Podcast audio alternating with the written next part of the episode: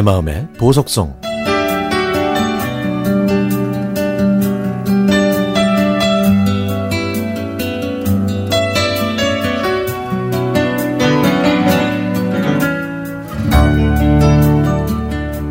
제가 어렸을 때는 겨울이 지금보다 훨씬 더 추웠던 것 같습니다.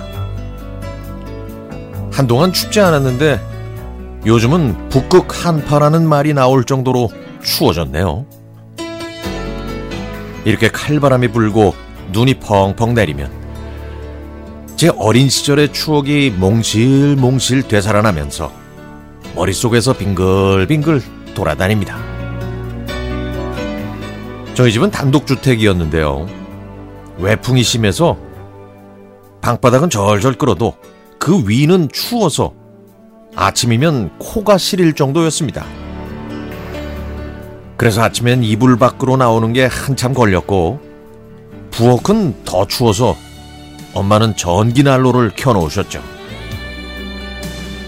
잠이 덜 깬 얼굴로 식탁에 앉아서 엄마가 차려주시던 아침밥을 기다리던 모습도 떠오르고요.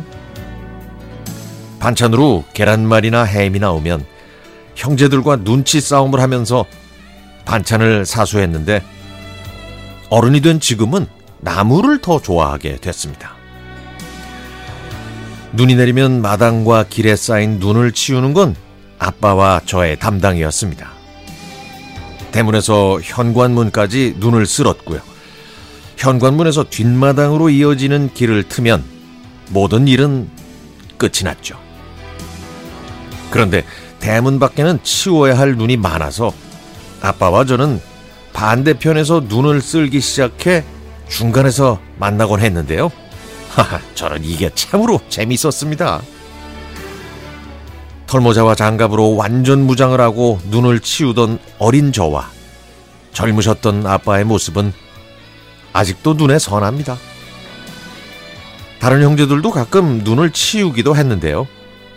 그때는 꼭 눈싸움을 하게 되거나 눈사람을 만드느라 정신이 팔려서 눈 제설 작업은 제대로 완수하지 못할 때가 훨씬 더 많았죠. 나뭇가지로 눈사람의 눈, 코, 입을 만든 다음 모자까지 씌우고 사진도 찍었는데 그 동심이 아직도 남아있는지 저는 요즘도 눈이 내리면 눈사람을 만들고 싶어집니다.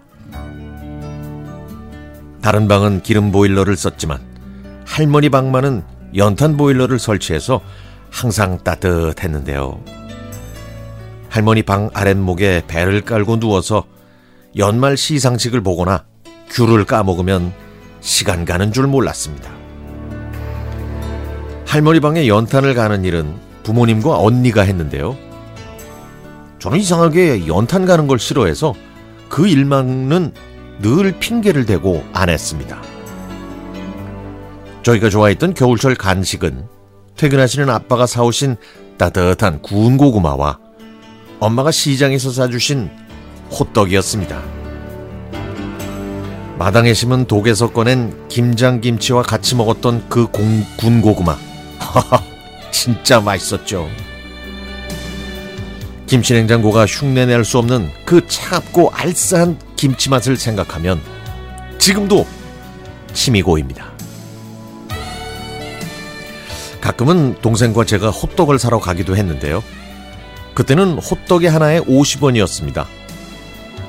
설탕만 들어있는 그 호떡이 왜 그렇게 맛있었을까요? 요즘 파는 호떡에는 여러 가지 재료가 들어있지만 그때만큼 맛있는 것 같지는 않습니다.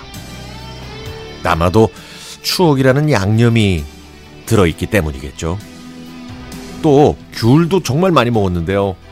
손바닥이랑 발바닥이 노랗게 변할 때까지 귤을 먹었습니다. 그렇게 별미를 먹고 눈을 몇 번 치우다 보면 겨울은 금세 지나갔고 곧 나무에 새싹이 돋고 하얀 목련이 꽃망울을 터트리는 봄이 됐죠. 그렇게 계절의 변화를 느낄 수 있었던 그 시절이 무척 그립습니다. 어린 형제들이 있고 지금의 저보다 젊으셨던 부모님이 계신 그곳으로 추억 여행을 떠나봅니다.